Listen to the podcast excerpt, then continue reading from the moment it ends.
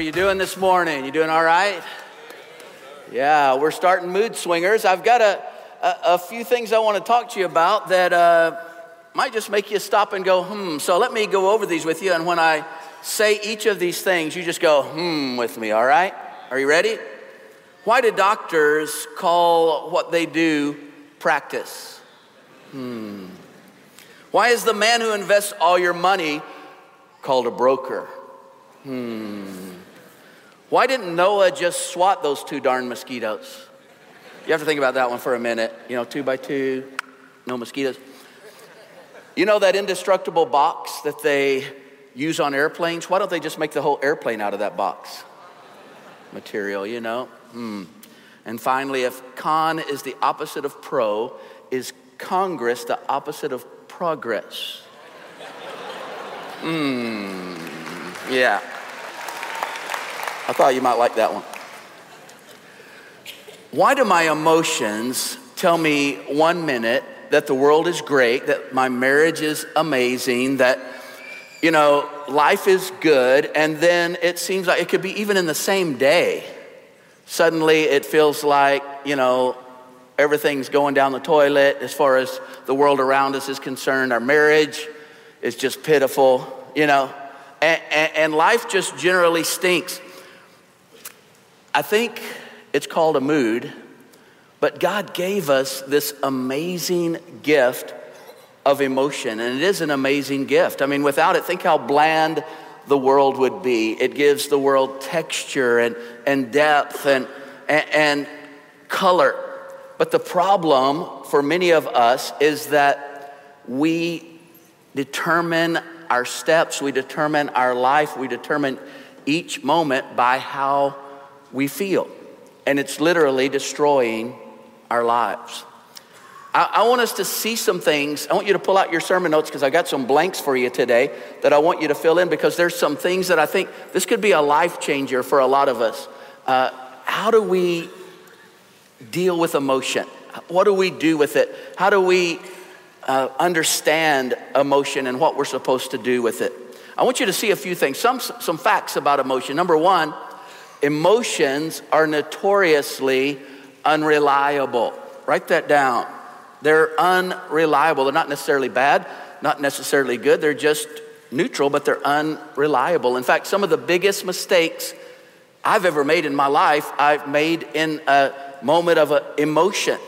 And the Bible talks about that. The Bible is a book of a lot of stories. And one of the things I love about the Bible is it doesn't gloss over the failures of its heroes.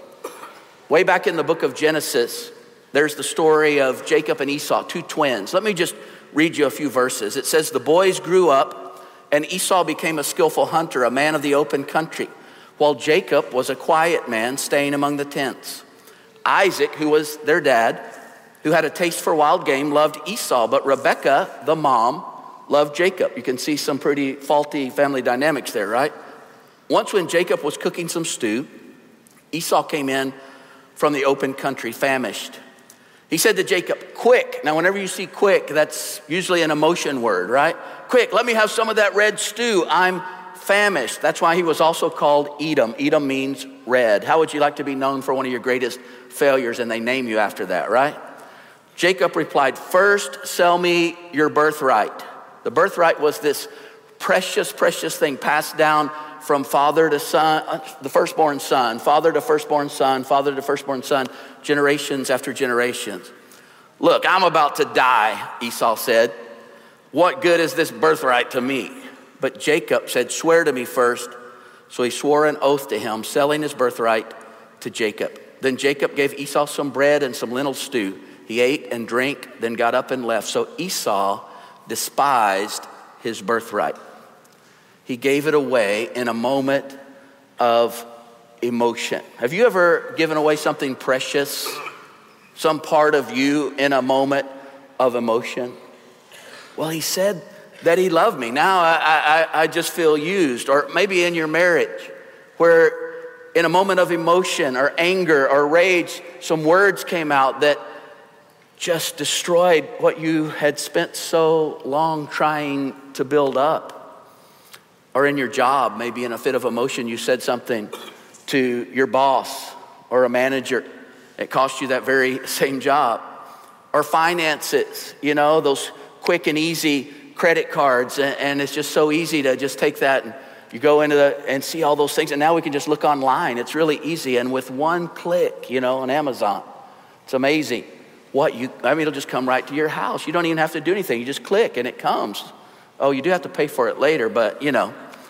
What about a, an affair? I, I've counseled so many that are going through affairs as I work with their marriage, and, and the person in the affair will say, But it just, I, I don't know, it just feels so life giving to me. I, I, I, love her, I love him, and I, I, you know, I feel this strong emotion, and we give our marriage away. I think one of the things that happens in America is we, we seem to value feeling over everything. But the truth is, our feelings are unreliable. Well, how did our emotions get so out of whack? I, I want us to look at it for a minute from kind of like a, a counseling perspective. You know the earthquake Richter scale where they can measure how strong an earthquake is? Well, there's a sense in which all of us kind of have an emotional Richter scale. It, goes from one down here, which is calm and peaceful, to 10, which is, you know, just off the charts, crazy, you know, feeling all kinds of emotion. And so we have this scale, and it goes from one to 10. And you can see how it works. God, as He created us in, in this physical body that we have, we have a, a thinker, uh, that, that's our mind. We have a feeler, our emotions. We have a chooser. The Bible calls that our will. So let's kind of see how it works. I want you just to use your imagination a little bit. Imagine suddenly, right there in front of you, you look down and you see a snake. It's right there, it's right at your feet. What happens? Well, your thinker, right, says it's a snake and it looks like it has a big head. I think it's a poisonous snake. Is that a rattle on the end of it? I don't know what that is, but that's enough to go straight to your feeler, right? So your thinker shoots up to a 10, it's a snake. Your feeler jumps up to a 10, it's a snake. And, and, and you start to sweat and you go into fight or flight. Some of you would be running out there, some of you just be frozen in place. It just depends on, you know, who you are. But then you look a little closer and you see it's a rubber snake. And you go, ah, it's a child's toy. Some little kid left it. It's just a rubber snake. And your thinker drops all the way down to a one. I'm not in any danger. But what does your feeler do? Your feeler just slowly starts to come down. It gets down to maybe a seven, you know, over time. And imagine as it drops down to a seven, you put your hand on the, uh, on the chair next to you, and all of a sudden a spider runs up your arm. What happens? Your thinker goes, oh no, back up to a 10. Your feeler at seven jumps, tries to jump to an 11, doesn't it? Now, I want you to imagine that you grew up in a home where your mama is a spider and your daddy is a snake. You see, it's never, or maybe it was an uncle, or maybe it was a brother, or maybe it was just some, the situation you were in, or maybe they were struggling together and it just felt like that as they were going through divorce and stuff. What happens is our feeler never drops completely back down. And so it, will it, get down to, you know, maybe an eight, a seven, and then it gets knocked back up again. The next shoe drops, and then it comes. And, and, and pretty soon, what we do is because that's normal for us, and this is where Paul is talking about we got to get away from childish things. We just tend to restructure that. And so we think that's normal. So that becomes our Richter scale, and we just renumber it one to 10 right there. Maybe it's a 9.5, but you still got it numbered 9.5 to 10, but you're numbering it 1 to 10 in between there, okay? I talked to a lady in counseling one day that was talking about how all growing up, her dad just subtly, in, so many different ways, rejected her. And she realized that her emotional scale only went down to about an 8 and she had just renumbered it. She thought that was normal, but she never went below an eight when it came to rejection. These are called trigger points, and all of us have them. And so she said, when her husband did anything that felt anything like rejection, she jumped up on that scale. And, you know, she thought she jumped up to a seven, but really she was at a 9.9. And that's how her husband perceived it, you know. And, so it was just destroying their relationship. And that can happen. All of us have trigger points. She said, you know, it's as if my elevator doesn't go all the way to the bottom. You've heard about people whose elevator doesn't go all the way to the top, you know? Well, some of us here, our elevator doesn't go all the way to the bottom. It doesn't get back down there again, eh, you know, in that calm and peaceful kind, of place. You say, Mark, are you saying I'm not normal? Exactly. You're not normal. In fact, turn to the person next to you and say, You are absolutely not normal, but I love you. Now, if you didn't know them, that was weird, but we've had more marriages start that way. No, not kidding. Um, you know, the, the, the thing is, all of us have trigger points.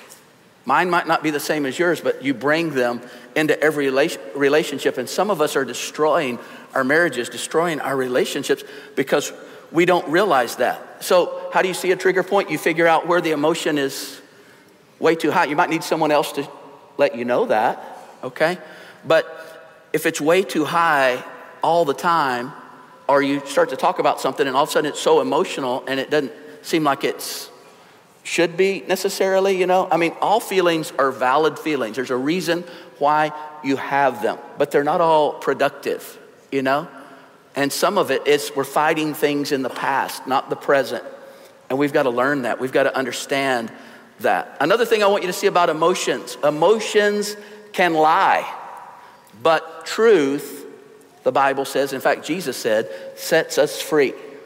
Emotions can lie. They don't always lie, but they can lie. But truth sets us free. Now, this is not just any truth, it's Jesus' truth. Jesus told the people who had faith in him, If you keep on obeying what I've said, you're truly my disciples. You will know the truth, and the truth will set you free. Did you see that? If you keep on obeying what I've said, you're my disciples. If you keep on obeying what I've said, you will know the truth. If you keep on obeying what I've said, the truth will set you free. It's the ones who follow his truth.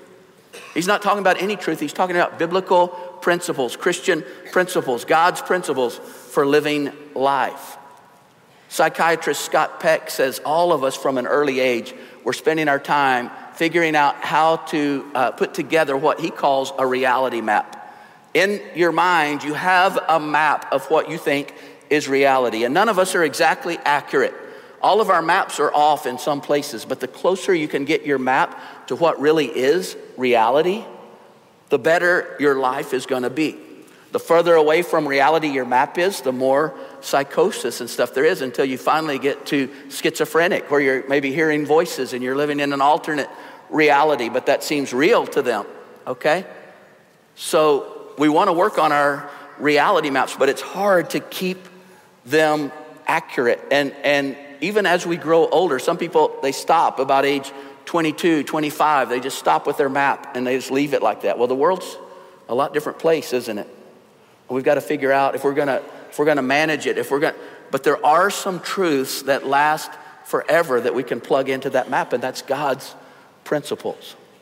We've got to be extremely watchful for in our emotion we can begin to feel like something is true when it's absolutely not true. I read this week about a woman who went to the airport. She got there pretty early, so she went and stopped by at this airport. They had a Mrs. Fields cookie place, which, you know, sounds like my kind of airport, right?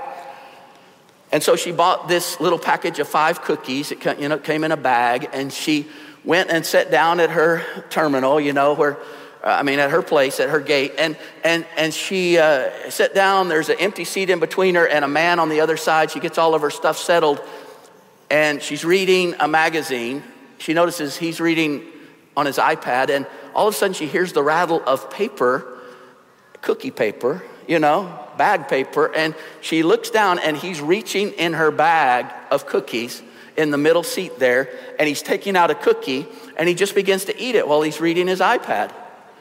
And she's stunned. She's not very good at confrontation, but she is good at getting mad, you know, so she grabs a cookie, rattles her paper, grabs a cookie, and she's just glaring at him, you know? She goes back to her magazine and then she hears the paper rattling again. And he's taking a second cookie and he's eating it like no, nothing's going on. He's not even looking at her. And she's just glaring at him now. She just gave him her best glare. She rattled the paper again, got the cookie. She's chomping on it as loud as she can, you know, reading her magazine. She hears the paper again, and then a snap. And he gets up and walks away, and she looks down, and laying on top of the bag is half of the last cookie. He halved her cookie with her. She is outraged and she's ready to give him a piece of her mind, but then they call her group number. You know, she's number one, so she had to get on the plane. So she just grabbed that last half of cookie, gobbled it down, got on the plane. She gets on the plane, she sits down in her seat, and she takes her ticket, you know, stub that they've torn in half, and she opens her purse to put it in there, and there's her bag of cookies in her purse.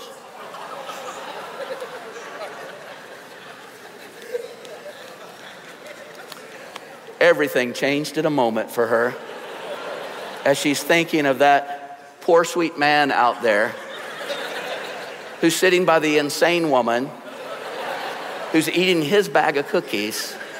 And he was sweet enough or scared enough to share the last one with her before he walked off. And she said, What was so weird? Her face went white. Her thinker went, I've totally made a mistake. But she said her feeler stayed annoyed at every, she was so annoyed. She was like annoyed at everyone around her for the, almost the whole flight. It took a long time for that to calm down. See, uh, emotions, feelings can lie. She was, in her emotions, she was a victim. But was that true? You see, we've got to know the truth or we can't have accurate feelings because feelings are going to follow the truth that we understand.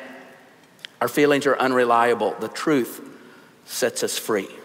There's some bad reality maps that some of us are following. I'll just give you a few examples in just little, some easy ways and then some a little bit more devastating ways. One of my bad reality maps for a long time was if I exercise, the weight should just fall off. You know, and, and, you might believe that too. That's why you bought that Bowflex, right? I mean, have you seen the people on the Bowflex on the advertisements? They look amazing. And it takes like five minutes a day. You're still paying on your Bowflex. It's in the closet, but it only takes five minutes a day. And five minutes a day, you open the closet and look at your Bowflex, and it should just be falling off, right? Is that accurate? No. The truth is, it takes 3,500 calories to equal a pound. You have to either not eat or burn off 3,500 calories to lose a pound. And, that's, I mean, that's crazy. That's a lot. That's hard. Uh, sometimes at LA Fitness, one of the places where I go work out, I'll get on that stair step machine, you know, the one that has the eternal stairs. They just keep going. And I think that's, that's what hell's gonna be like. You're gonna, welcome to LA Fitness. Here's your eternal stair step machine, right? And so you're on that and you're going, and that's excruciating. I, have gotten where I can go like 30 minutes, but about minute 25, I don't even know where I am anymore, you know? And it's always about then that one of you will come up and go, hey, I go to Community of Faith. And I go, whatever, I don't know that, what's going on. right now, I can't even see you, you know? And, and so it's, it, it, but so you, you know, you're working on that thing, and 30 minutes, you know what it says? How many calories I burned off? 350. I think in hell it's going to be like adding calories as you do that, you know, but it's like, it's, it's, it's 350. I have to do that. Did you know that you have to eat an M&M, you have to walk a football field to burn that off? One, not even peanut M&M, right? Losing weight is hard to get 3,500 calories. So you know, this past week I lost a couple of pounds and I'm like, I'm a loser. I'm a, I, I, that's terrible. I was going to try to lose 10 pounds. You can't do that. You know, that's not realistic. You can lose a lot of water weight, right? You see the biggest loser, you lost 48 pounds this week. I don't, I'm wondering about that, you know? But if you lose a couple of pounds, that's awesome. That's the reality. That's the way it should be. That's, that's what it looks like. And so you try to change it. And, and like what I'm doing now is I've accepted reality and I'm trying to have a lifestyle. Here's, here's another one. If I married the right one, it shouldn't be this hard. Have you told yourself that? If I married the right one, it shouldn't be this hard. Oh, really? Who says that?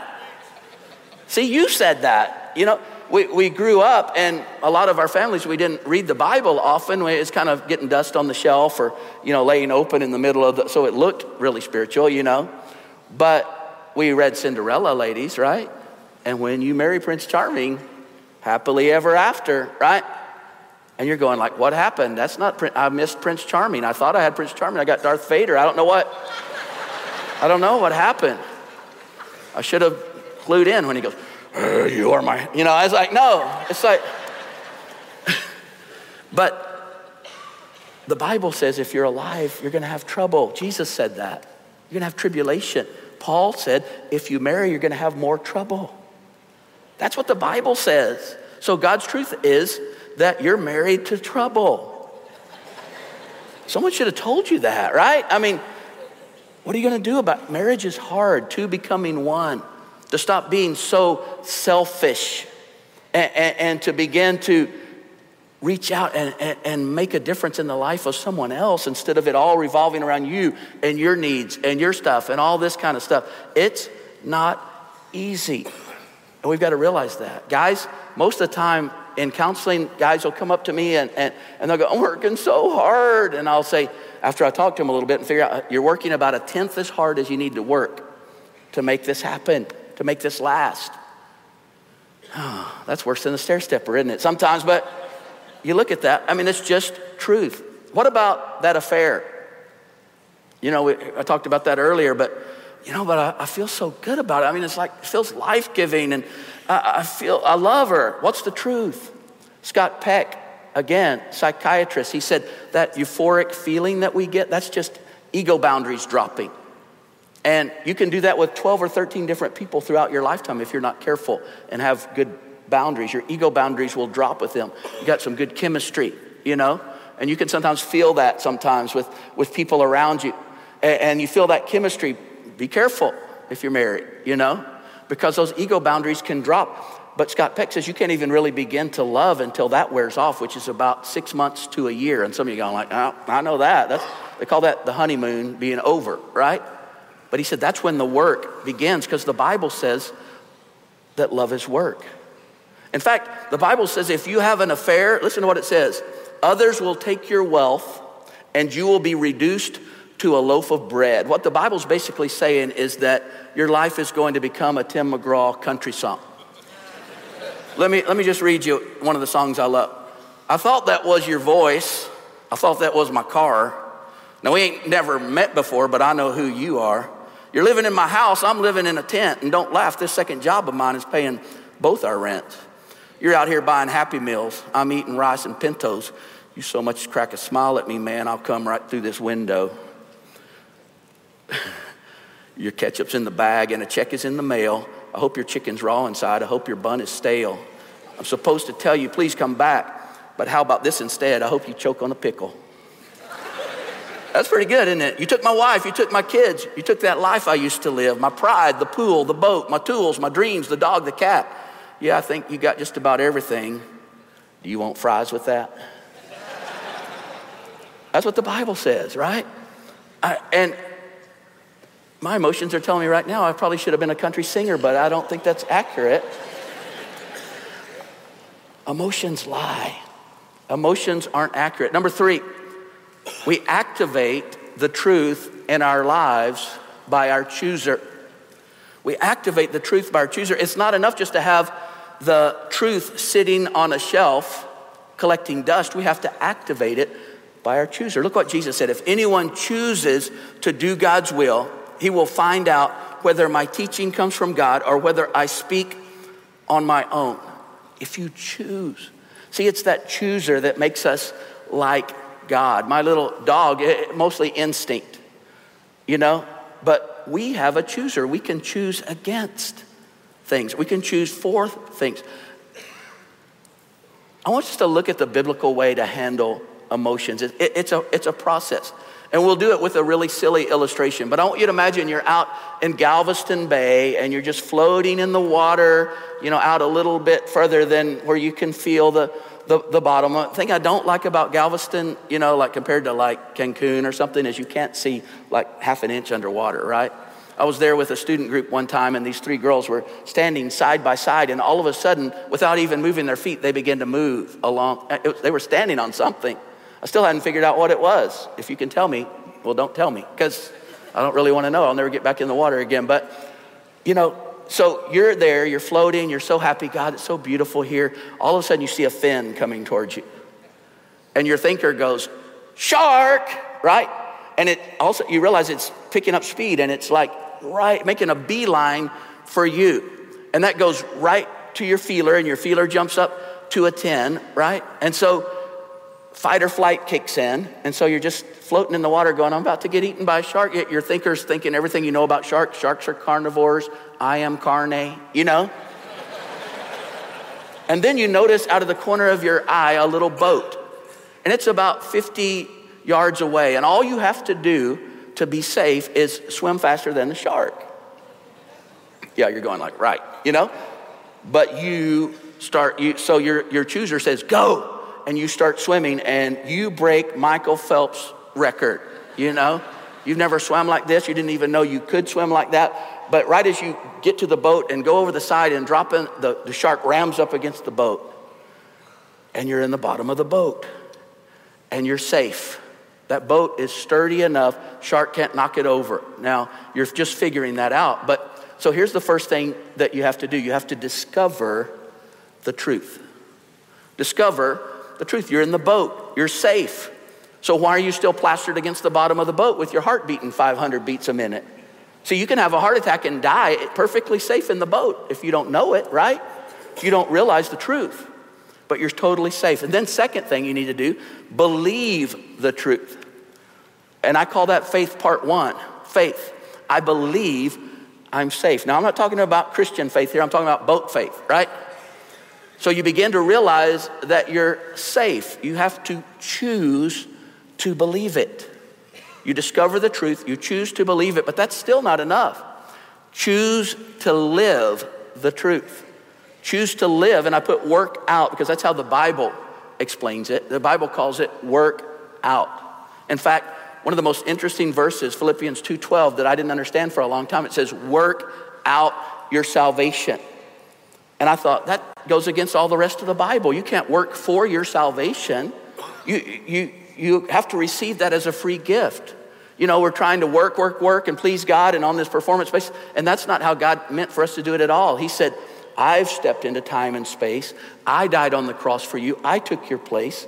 And somehow, in, in the in the rules and the laws of the universe, Him dying in our place, as we accept that and receive that, it opens the door for us to get to be with God forever. So it's this free gift the Bible says that He gave us, and it says that all over the place. So, what does it mean, work out?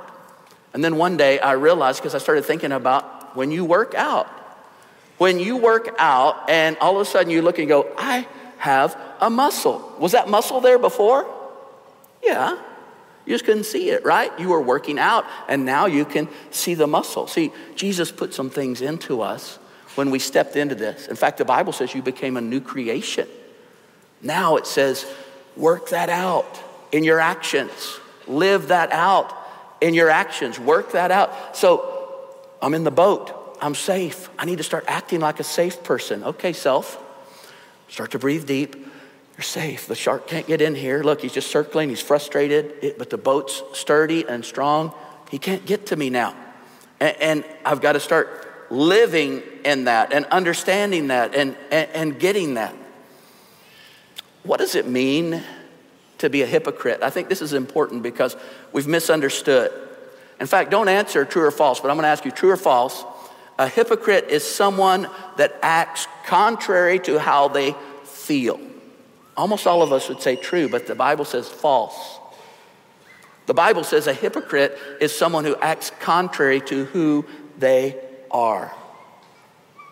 See, there's a big difference because you don't always feel who you are. The Bible says you're a brand new creation. You're, you're new on the inside. I've given you the power to do my will. You don't always feel that. You don't always get that. And some of us have been sitting around waiting for faith, and it's not going to happen that way because faith isn't a feeling. Faith is an action. It's that next small right step that you take into God's principles. Now, you know, the hardest thing that I do, the hardest part of my day is happens in the morning before breakfast. I call it waking up. I am not a morning person. And You know, even on even on Sundays, it, it, it's hard for me. I mean, sometimes in this service, especially right before, you know, a lot of times I'm out there saying hi, I'm feeling super grumpy. Okay, so don't take my kolache out of my hand or anything. You don't know what's going to happen, but but it, it's like I just I, am seriously. I, I mean, it's like I Saturday night I spoke and preached and I went to bed so full of faith, and I, I woke up and faith didn't wake up with me. And, and you know, so what do I do? I, I usually just call up here and go, hey guys, um, I've got faith, you know, I got a lot of faith. You guys have a great one. I'm, I'm believing for y'all. That's not faith, because then all my staff would panic because I'm supposed to preach, right? Faith is being here doing this right now. This is faith. And knowing that God always works. In fact, I think He works overtime because He knows I'm a little grumpy sometimes, you know? And, and you, you feel God move and I stepped in it. It's interesting because we don't think we're a hypocrite in a lot of ways, you know, like tomorrow morning when you wake up, are you going to go, I'd go to work today, but I'd just be a hypocrite? I don't feel like it. You don't even think about that, do you? Because you'd never go to work probably, you know? And so, so you don't do that. But we do that in our, in our feelings, in our relationships, in our walk with God. We think, oh, I'll just be a hypocrite if I did that. I need to not do that. No, the Bible says, do it. Do it. And, and see what happens. Look what Jesus said. He says in uh, James 2 19 and 20, he says, You can believe all you want that there's one true God. That's wonderful. But even the demons know this and tremble with fear before him, yet they're unchanged. They remain demons. O feeble sons of Adam, do you need further evidence that faith, faith divorced from good works is phony? That was James, the half brother of Jesus, talking. I think he probably had heard Jesus say those things all through his life. You know, the, the biblical definition of faith is not necessarily what we think. Let me just give you a quick example here. In America, we would say, I believe in this stool. It looks really sturdy, and I believe in it. That's all we have to do. It's kind of just mental up here. But in the Bible language, when it says believe, that word believe means this I believe in this stool. I'm putting all that I am on it. It's an action that you do. It, it, it's not an intellectual exercise. It's saying, I believe in Jesus. Jesus, I'm putting all of myself onto you. If it's not you and if you don't do this, I've got no hope. I can't do it. And that's what it means to believe. So, can faith be something like going to the gym even when you don't feel like it? Saying, God, I know you want me to get this body back into, into some kind of decent shape, and I'm just going to go five days a week and, and you know, just, just keep going. I don't feel like it, but I'm going anyway today. It could be. Faith might be taking that next step to get some marriage counseling. Is that humiliating to you? Shouldn't be. All of us need that. Laura and I, when we were young, you know, we, we struggled so much in those first seven or eight years of our marriage, and we thought we weren't going to make it. And I didn't have any money. I could do a commercial and say, MasterCard saved my marriage, you know, because I had to pay that counselor a, a ton of credit card. And I'm not saying get in debt, but what I am saying is, what do you got to do to get healthy? What, what, is it, what does it take? What's it going to take? What about financial coaching? Because you charged up your credit card on marriage counseling. No, you know, what do you do? How do you do? I mean, I need some help here. I, I, I just can't get a grasp on that. So we've got the most amazing counseling at this church. We've got a, a counseling area that just blows doors and it's changed so many people's lives. The goal of this message is really simple. So I want you to get this. I want you this week to realize that faith is not some feeling that you're trying to muster up.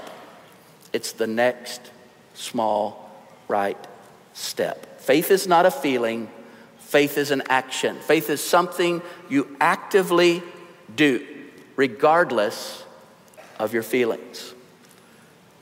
Regardless. Some of you have such a struggle to believe that God's heart toward you is good. And, and you think you've fallen and He doesn't, you, you grew up in a house full of performance based acceptance if you just do this and this and this and this and this and this and you could never quite measure up and you're doing that same thing with God and He's going, Stop. I've given you a gift. Receive it. Begin to walk in it, my little son and daughter. Know that you're accepted by me. You're loved by me. Lo-. You fall on your face and you say, God hates me. No, he, he's reaching down and he's going, Get up, little girl. I got you. You're like a little two year old to him that fell because you're learning how to walk. And he's going, Get up. Come on, we can do this. That's what this church is like. People, you'll find if you fall down on your face, they'll reach down and go, Oh, get up, get up. We can do this. You know, I've been in churches before and you fall down and you go, I think I broke my leg. And they go, Put you out of your misery there, buddy. But that's why I love this church. It's just like, come on, we can do this. We're in this together. We can make it. We can do it. A crazy truth that maybe no one ever told you, and it's the secret to life change.